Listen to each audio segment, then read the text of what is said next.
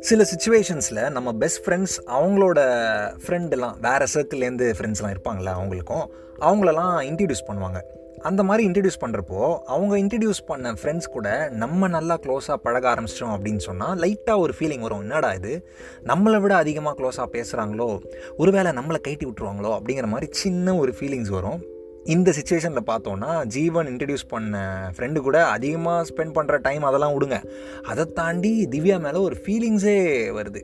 So இப்போ ஜீவனை convince பண்ணோம்ல this is the unspoken and cut out பிக்சர்ஸ்லேருந்து நான் உங்கள் நண்பனுக்கு நண்பன் வைத்தி.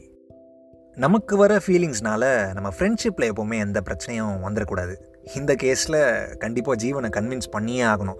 இந்த மாதிரி திவ்யாவை அப்ரோச் பண்ணுறது வந்து ஓகே தான் அப்படின்னு சொல்லிட்டு அவனுக்கு எந்த பிரச்சனையும் இருக்கக்கூடாது அதனால் ஆக்சுவலாக அதனால் ஜீவன்கிட்ட போய் நான் எல்லாமே சொல்கிறேன் டாப் டு பாட்டம் எல்லாமே சொல்லிடுறேன் என்னோடய ஃபீலிங்ஸ் பற்றிலாம் ஜீவன்கிட்டேருந்து ரியாக்ஷன் வந்துச்சு. அது பாசிட்டிவ் ரியாக்ஷன் அப்படின்னு சொல்ல முடியாது.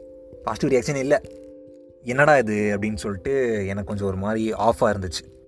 அப்புறம் கொஞ்ச நாள் ஜீவன் என்னோடய ஆக்டிவிட்டீஸ் ஆக்ஷன்ஸ் எல்லாத்தையும் அப்சர்வ் பண்ணுறான் அப்சர்வ் பண்ணதில் நான் எந்த அளவுக்கு ஜென்யூனாக இருக்கேன் எந்த அளவுக்கு வந்துட்டு ஒரு மாதிரி ட்ரூவாக இருக்கேன் இந்த ஃபீலிங்ஸில் அப்படின்னு சொல்லிட்டு அவனுக்கு புரிஞ்சிருச்சு. அவனுக்கே புரிஞ்சிருச்சுல மற்ற ஃப்ரெண்ட்ஸ் அவ்வளோதான் சப்போர்ட் பண்ண ஆரம்பிச்சிட்டாங்க. இந்த பேக்ரவுண்ட் ஒர்க்ஸ்லாம் பண்ணுவாங்களே அவளுக்கு இதெல்லாம் பிடிக்கும் இதெல்லாம் பிடிக்காது. அந்த மாதிரிலாம் எக்ஸ்பெக்டேஷன்ஸ்லாம் பில்ட் பண்ணி அவங்களே ஒரு மாதிரி இமேஜின் பண்ண ஆரம்பிச்சிட்டாங்க. எவ்வளோ செம்மையாக இருக்கும்ல இவங்க வந்துட்டு கமிட் ஆகிட்டா அப்படின்லாம் சொல்லிட்டு.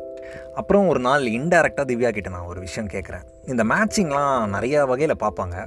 சில பேர் ஹைட்டில் மேட்சிங் பார்ப்பாங்களே அந்த மாதிரி நான் அவள்கிட்ட கேட்குறேன் என்ன காரணம் அப்படின்னு சொல்லாமல் திவ்யா உன் ஹைட் என்ன அப்படின்னு சொல்லிட்டு. அவளுக்கு ஆனால் புரியலன்னு நினைக்கிறேன்.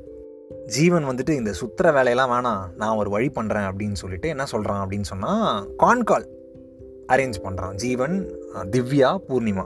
அந்த கான்கால் எதுக்குன்னா திவ்யாவும் சில ஹார்ட் டைம்ஸ் ஃபேஸ் பண்ணியிருக்காள் பிரேக்கப்லாம் இருந்திருக்கு. ஃபஸ்ட்டு அவளோட மைண்ட் செட் எப்படி இருக்குது அப்படின்னு தெரிஞ்சுக்கணும்.